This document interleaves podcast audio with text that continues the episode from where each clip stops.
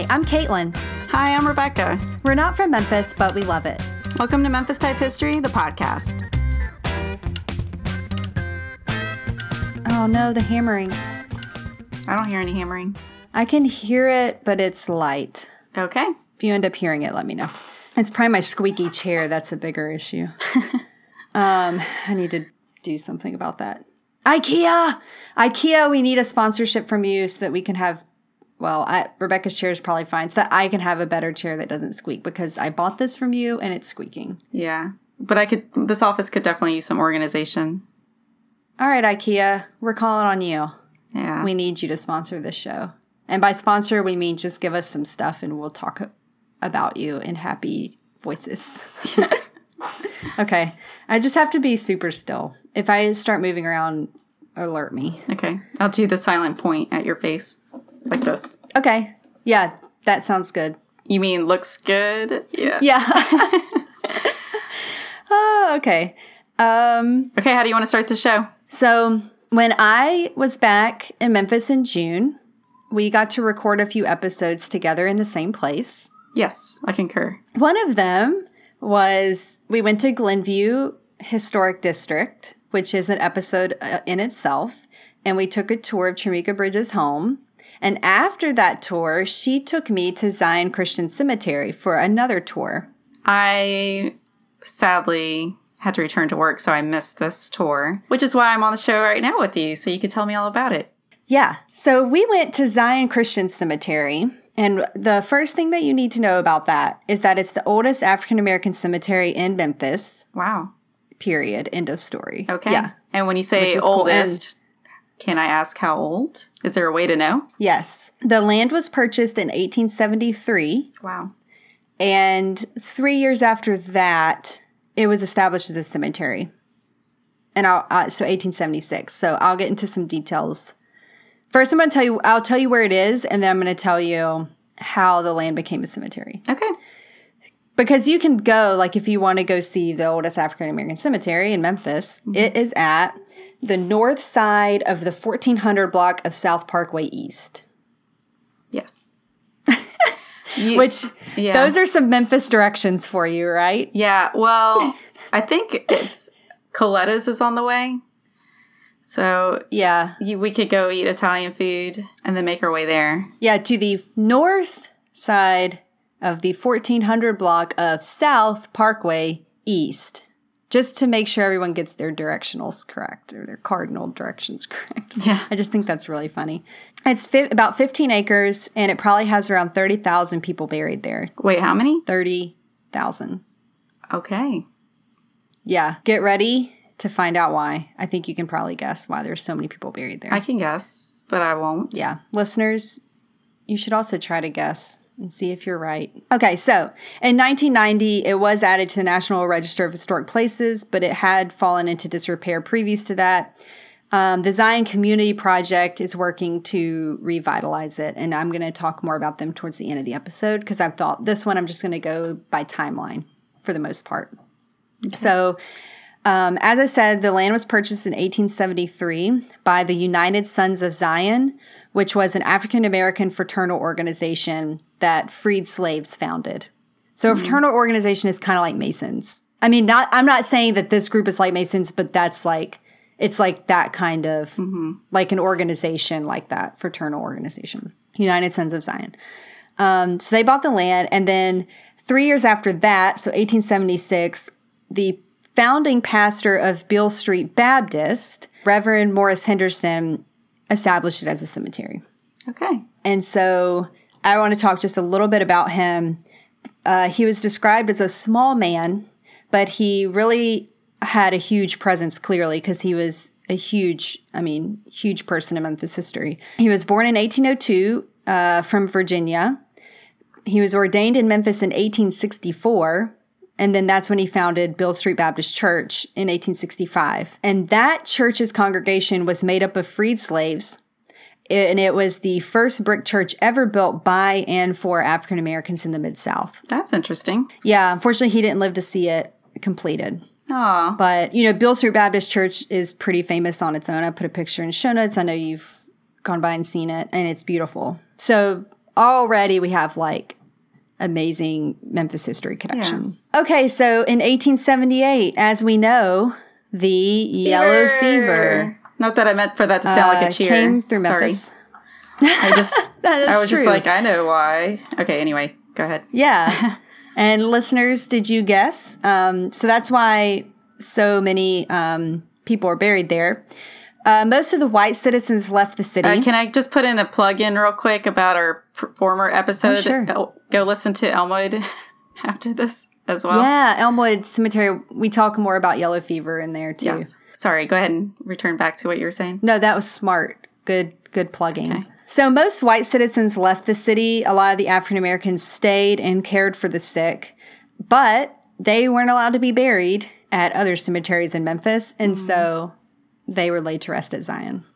All right. And like, I'm pretty sure we're going to do a yellow fever episode at some point. Yeah. And one of the things about the yellow fever is that there are always these rumors uh, in like newspapers and stuff that like African Americans couldn't catch it. So they must have brought it and like stuff like that. Oh wow. And then, but you have cemeteries like this where like a lot of people are buried because they Yep. died from yellow fever too. Anyway. Yeah, you couldn't get away from the yellow fever.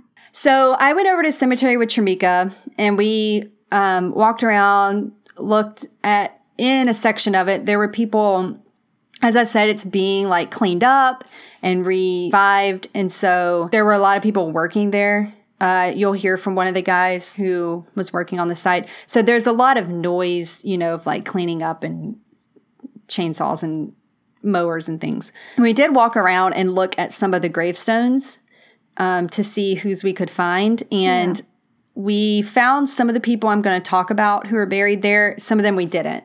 Okay. Did you take some pictures? Yeah. And I've got the show notes for this up. So there's some pictures and then us walking around as well. Great. We just, we wanted to also bring you sort of the tour of that for those of you who can't go and visit it. So um, we didn't find all of these graves in particular, but we did find several notable ones, notable grave sites, and there are pictures and show notes. yeah, I look forward to seeing it. So, up until the 1920s, the cemetery was really thriving. Um, but by that time, a lot of its shareholders had passed away. I mean, if you remember, it's like in the like 18, like late 1860s, 1870s that this is like really becoming a cemetery. So, a lot of people had died by 1920s. By the mid 1930s, in order to maintain it, a lot of the pastors were having to take up collections. And then by the 60s, it was pretty much abandoned. Which is why they had to do um, cemetery cleanups later years. Yeah. And a lot of it is still needing to be cleared out. So it's actually hard to tell exactly how big it is. Um, and it had been so overgrown in the past, even that people didn't even know it was a historic site. There was an illegal chop shop back there, a dumping ground, because it actually is like huge. Yeah. Um, so that's when in 1990 the nonprofit was established to care for the cemetery and in 2005 the Zion Community Project was formed and that's the organization reviving it now. We're going to start out talking about the victims of the March 9th 1892 People's Grocery lynching. They are buried in Zion Christian Cemetery. Wow. the people's uh, grocery lynching, there were three African American men who were lynched by a group of white business owners because they were, um, they had, you know, they were a thriving business. And so they were lynched, and those three guys are the reason why Ida B. Wells started her anti-lynching campaign.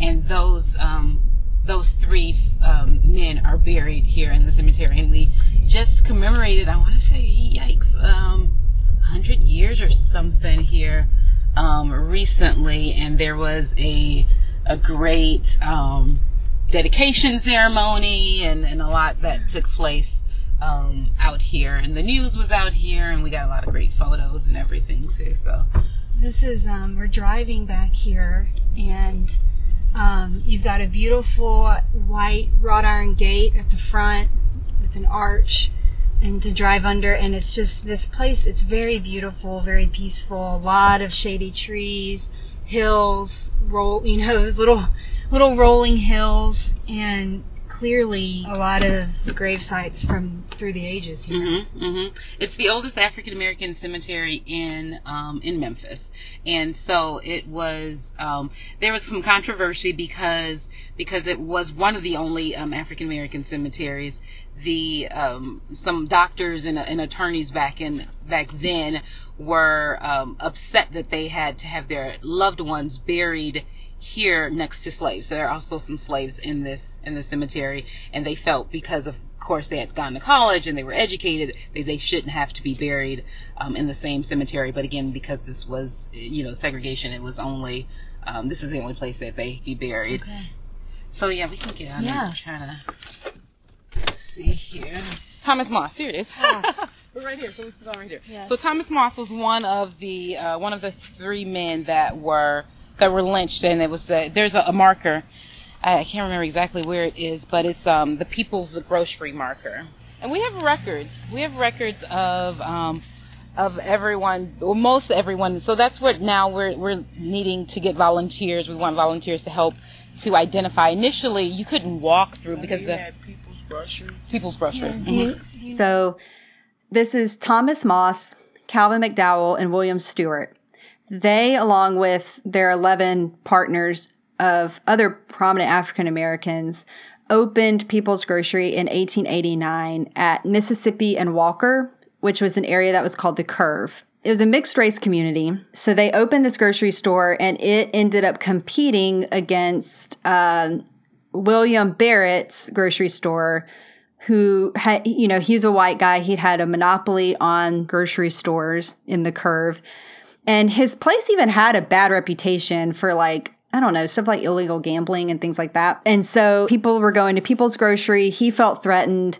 And so a bunch of like tension and violence ensued. We had a county sheriff and recently deputized plainclothes civilians who went in as a mob, attacked the people in the store, you know, and then they were kind of worried about a lynch mob coming for them. So they were armed and everything. So they protected themselves up until realizing that, oh, these are like now policemen even though they weren't dressed like policemen, they were actually civilians who were recently made into policemen. It seems like it gave an excuse to put warrants out for many, many, many people's arrest in the neighborhoods. They arrested a bunch of the black residents of the community, about 30 to 40, uh, including Thomas Moss. Wow. So then on March 9th at 2:30 a.m., these men were in the Shelby County jail and they had had motions to get out on bail or, or whatever and the judge quashed them. So they were stuck in jail probably inappropriately or illegally or whatever. Just cuz like There was no their lawyers law. had tried to get them out. Right. Yeah, I'm not really sure about like laws back then, but the judge, but the judge comes back later, so like it seems suspicious. He quashed the. It is suspicious. Yeah. So Thomas Moss and the other two, uh, they're in jail after this. After their store was busted into by this angry white mob. At 2:30 a.m. on March 9th, 75 men wearing black masks surrounded the county jail, and nine of them were allowed inside. Weird. They dragged out Thomas Moss, William Stewart, and Calvin McDowell, took them to the Chesapeake and Ohio Railroad Yard, which is about a mile outside of Memphis. And uh, they were brutally, brutally murdered. No. And the reason, yeah, the reason there are many, many brutal details about what was done to them is because the press was there, because they were probably told in advance. Whoa, this is twisted. Um, so yeah, there there was just this whole story, and it made national headlines. It made national headlines too. Um, but yeah, for a long time, this, I mean, it become a dumping ground. So all of the trees and on, all of the limbs were over were overgrown. A lot of the tombstones are now damaged because of um, because of the weather and because of some trees being and, and limbs falling on it. But um, that's where the Zion Community Project has has taken over and have um, the board has uh, allowed and helped you have volunteers to come out and clean it up. And um, so now we're in the phase now that it's actually clean and we can drive through because for a long time you couldn't even drive through. We're in the phase of now identifying some of the the grave sites and actually sectioning it off so that we can say, okay, we know Thomas Moss and this this you know and see where everyone um, is, is located. But as far as um, how big it goes from South Parkway to uh, borderline South Parkway, um, Bellevue, El- Elvis Presley, and McLemore. Wow, it's It's huge. quite large, but it actually is larger than what you can actually see. yeah. hmm Wow. And so we have um, the city or the correctional facility um, has um, um, workers to come out and, and keep the the landscaping up on here. But At the end, before he died, Thomas Moss is quoted as saying that his last words were, Tell my people to go west. There is no justice for them here. So after the murders, there's a lot of unrest in the community. The judge who was over these men's cases and and had them put in jail, he sent men to the curve. So that he sent men to that neighborhood and said they could shoot down on-site Indian Negro who appears to be making trouble. So armed white men went down there and they shot at African Americans and they looted people's grocery. And that was acceptable Yeah. Uh, I mean, to the culturally. Yeah. I mean, to the law and to, I guess, enough white people that they let it happen. Then I guess it was. So strange. Then the grocery store was sold for one eighth of its cost to none other than William Barrett, the white grocery store owner from the beginning of the story. No. Moss was a good friend of Ida B. Wells, who was in fact godmother to his children. So she was a huge person in the civil rights movement. Yep. And one of the reasons she became such is because of the People's Grocery lynching. She was the owner and editor of the Memphis newspaper Freedom of Speech. Uh, but even like before she became the, I guess, the activist like everyone knows her to be, lynching had not really entered her world. She was very middle class. Before Moss's murder, she had really accepted the cultural explanation that lynching was justified as retribution for rape, and she hadn't really thought about it. But then, when her friend, who she knew was not lynched for raping a white woman, she realized that lynching was actually about economic power. Okay, hold on. There was a an idea that lynching was okay with people. Yeah. But uh, uh, I'm sorry. I'm going to need to be educated on this.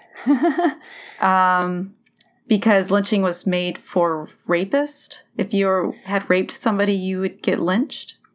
Well, that's what people who were lynching were saying. That they okay. That was a justification, Right. which is so weird. I don't know why I didn't think about this, but for Ida B. Wells to think like, oh, lynching, you know, is it happens because of, you know, it's for rape reasons. When we know nowadays, like, no, we know what lynching was about. Anyway, sorry. Yeah.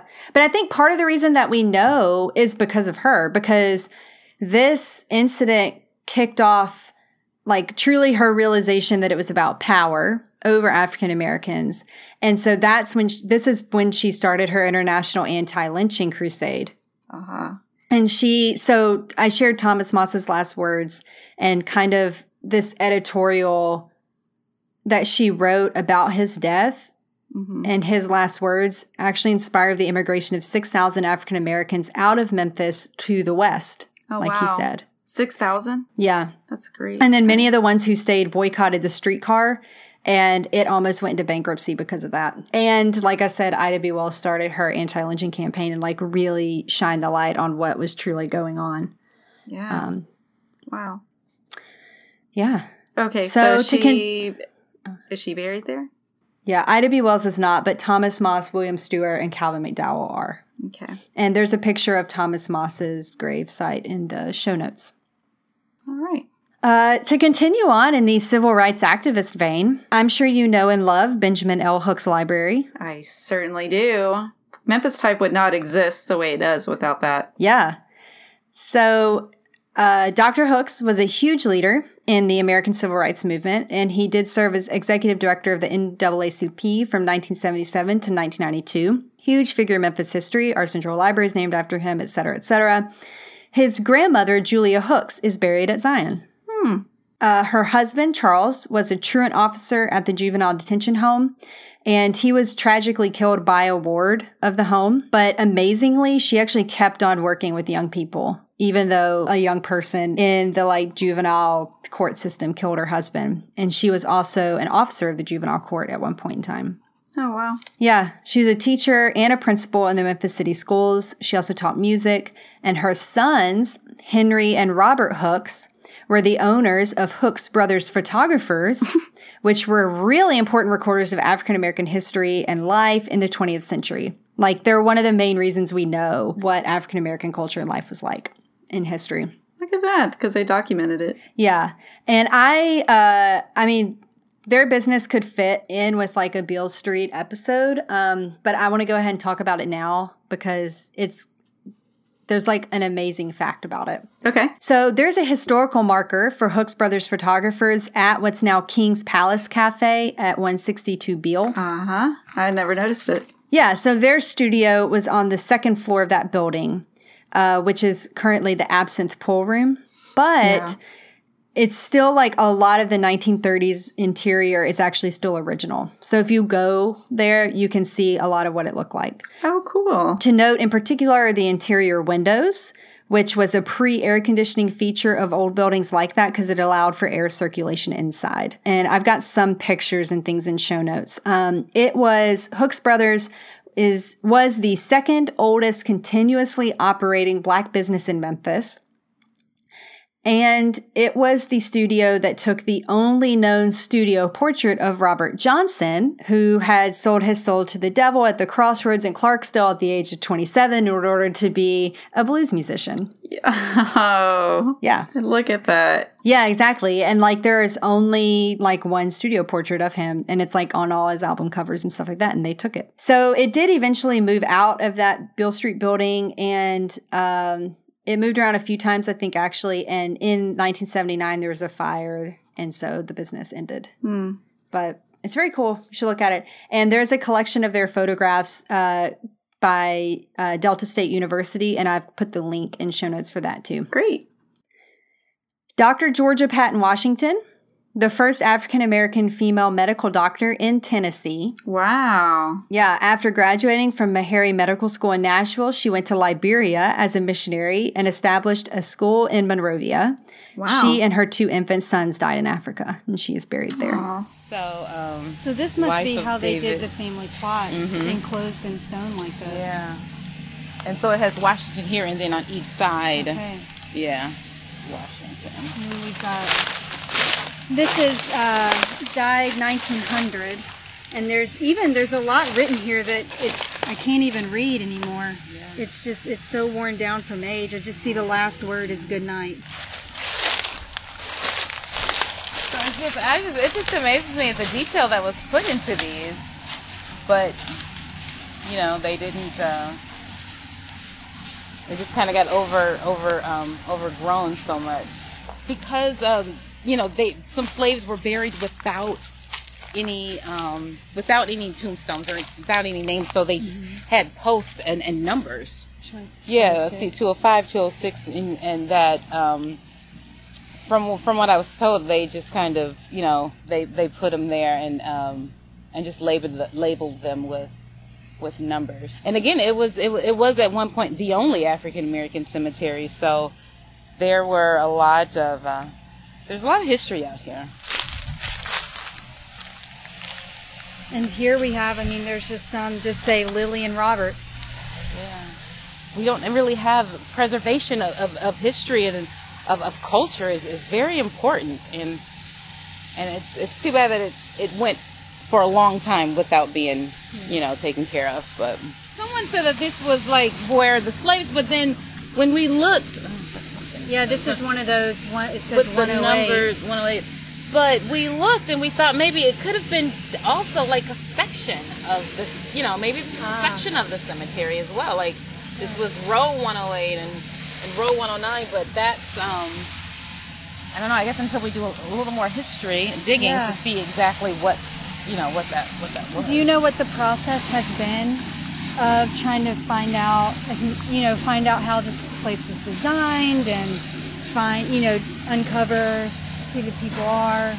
Um, no, right now what we're what we're doing, the fact that we've recently just been able to get here, Okay, to get yeah. in. Uh, we, so we're looking for the college students that do come out. We're getting them to go around and just kind of identify the graves right now to load them into. I think there's a billiongraves.com or something like that. It's a, a website that uh, stores information um, for cemeteries. But that's um, that's as far as we've gotten. We haven't gotten to the, the process and how we can find more uh, information, and that's where we're hoping some college students, history majors possibly, would help um, give us some ideas on how to uncover more of the history. And if someone's interested in volunteering for a cleanup day, or if they're a college student, or you know they just enjoy research or whatever, Mhm. I suppose, how would they get in touch to Um, help out with this effort? The, the website is ZionCommunityProject.org. Zion, ZionCommunityProject.org. and there are contact pages there. So from telephone number to the email address is um, is listed. We will also put all the links you need on the show notes page at memphistypehistory.com slash Zion. That's Z-I-O-N. memphistypehistory.com slash Zion. You can find links to volunteer, to learn more. Um, yeah, we'll put, Cemetery. I mean, there's graves all the way down yeah. and probably under Yeah. under the tree. You Under know, the Look at that. So um, it's it's it's come a long ways, but we're excited to see. We want to be able to have tours and and and have things out here to. Uh, Again, to, to, to commemorate the great accomplishments of a lot of these people who have made significant strides in, in the history of Memphis and um, and culturally as well in the world, really. Hopefully, this episode will get some people interested in working with them. Yeah. I think it's a really important site that should be preserved. I think these people's graves deserve to be as well cared for as places like Elmwood, you know? Right. Yeah, I was uh, when we first moved to Memphis, we were in one of those cleanup crews. And so it's kind of fun years later discovering exactly what I w- what I was doing. Oh, wow, Uh, really? yeah, I until now, until this podcast when we started talking about it, I was like, "Oh yeah, that's Mount Zion." Like, I mean, the Zion Cemetery. That's what I cleaned up or helped clean twice, I think. But I didn't. I didn't know the significance of it until now. That's cool. Yeah, so it makes me want to go no back. idea. Yeah, I didn't either. I want to go back yeah. now and see it because that was. I mean, we moved in 2008, so surely it's looks different from then. Yeah, I mean, the the front part is pretty decently cleaned out. hmm Some other notable African Americans who are buried at Zion. T.F. Thomas Frank Cass- Castles, or Cassels maybe, was born in 1843 in Kentucky and attended Oberlin College in Ohio. He was a practicing attorney in Memphis and was appointed assistant attorney general in 1878 and was the first African American lawyer who was admitted to practice before the Supreme Court of West Tennessee. Oh, But if that wasn't enough, he also served as a Republican in the 42nd Tennessee General Assembly from 1881 to 1883, and in 1888, he was a Republican presidential elector. all right. Um, finally, Philip M. Nicholson was born in Memphis in 1846, and he was a wealthy landowner who had a 360 acre farm that bordered uh, South, South Parkway East. And he grew stuff that was like really fancy at the time, like asparagus, raspberries, strawberries. And he was the first. Yeah, I know, right? What is there now? You said that was South Parkway wait, East? Yeah, South Parkway East is his farm was right there. Okay. Wow. He was the first African American to have a site at the old Beale Street Market. That was one of the first Memphis markets for fresh fruit and vegetables and all of that. So uh, that's pretty cool. It's like the first market, and he was the first African American to have a stall there. And that was on Beale Street? Yeah, we really need to do a Beale Street episode. Yeah, I didn't realize that. There's so much cool history. Okay. And the Nicholson home was located where Hamilton High School is now, which I, you know, a little bit of extra history. Okay. I, don't know where that yeah, I mean school it's is. gone, but Oh, you know, okay. like I mean this, and this is just like some of the people that we know are buried there. I mean, who knows, like Yeah. who else is there, and what little bits of history are you know needing to be preserved. And it's you know you'll see pictures. It's um like it's it's good work and hard work that I think they have to do because, and that's why like I hope people want to get involved and help out because I mean, you'll see like uh, Reverend Henderson's uh, grave site, you know, is in some pretty disrepair, pretty bad disrepair. So, Yeah. and just for example, And um, I assume you're going to put a link to a website that can lead people there to learn more about how to help out. Okay. Yes. So show notes for this episode, memphistypehistory.com slash Zion, Z-I-O-N. And you can find links to more history, uh, links to, you know, where our sources for this episode for more information and links to how to help out with the Zion Community Project. Yeah. This is Memphis Type History, the podcast. We like your type. You've been listening to Memphis Type History, the podcast. It would mean so much to us if you head over to iTunes and give us a rating and review. Be sure to subscribe and never miss an episode. Want to be part of Memphis Type History and get behind the scenes content, merch, and more? Support us on Patreon at patreon.com slash Memphis Type History. That's Patreon, spelled P-A-T-R-E-O-N dot com slash Memphis Type History. Find more Memphis Type History on our blog at memphistypehistory.com, on Facebook, Instagram, and Pinterest as Memphis Type History, and on Twitter at Memphis Type. All you out there listening, we know you love this podcast. And if you support us with $1 a month, which equals $12 a year, you can make all the difference and you can unveil all of Memphis's history Ooh. for your children and grandchildren and great grandchildren. So $12 is like, A dozen eggs. No, it's not. yeah, you could get a lot of organic eggs for $12. Twelve dollars you could get. That's like, what do people like to say how many Starbucks drinks things are? So that's like what, one real special Starbucks? No, I'm just Yeah. kidding.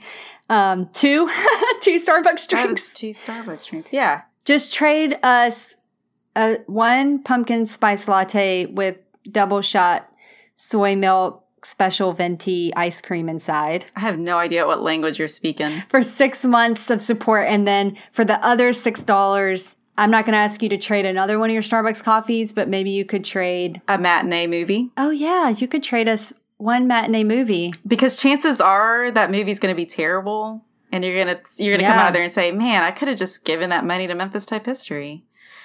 Yeah, and supported us for six whole months. Yeah. That could have supported For that little matinee. Uh-huh.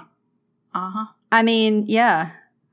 But do it soon because there are probably some good holiday blockbusters coming Yeah. out that will probably be good. So go ahead and do it now while the movies are lame. Yeah. You know what? It's just like when people put a dollar in the tip jars at places. Think about putting it in an our tip jar once a month. That's it. Don't put it in other tip jars. Yeah. Put it in our Patreon electronic tip jar. It's even Yeah, easier. it's you easier. just set it and forget it one time. Okay, surely somebody after all this is like, okay, I'll give him a dollar. I know, right? if you if you don't, we're going to keep doing this. Yeah. So It's a threat now. You can look, yeah, you can look at our uh, Patreon goals. And if you want us to stop doing this, then help us reach our ultimate goal Yes. for funding. And then we won't do this anymore. Yep, basically.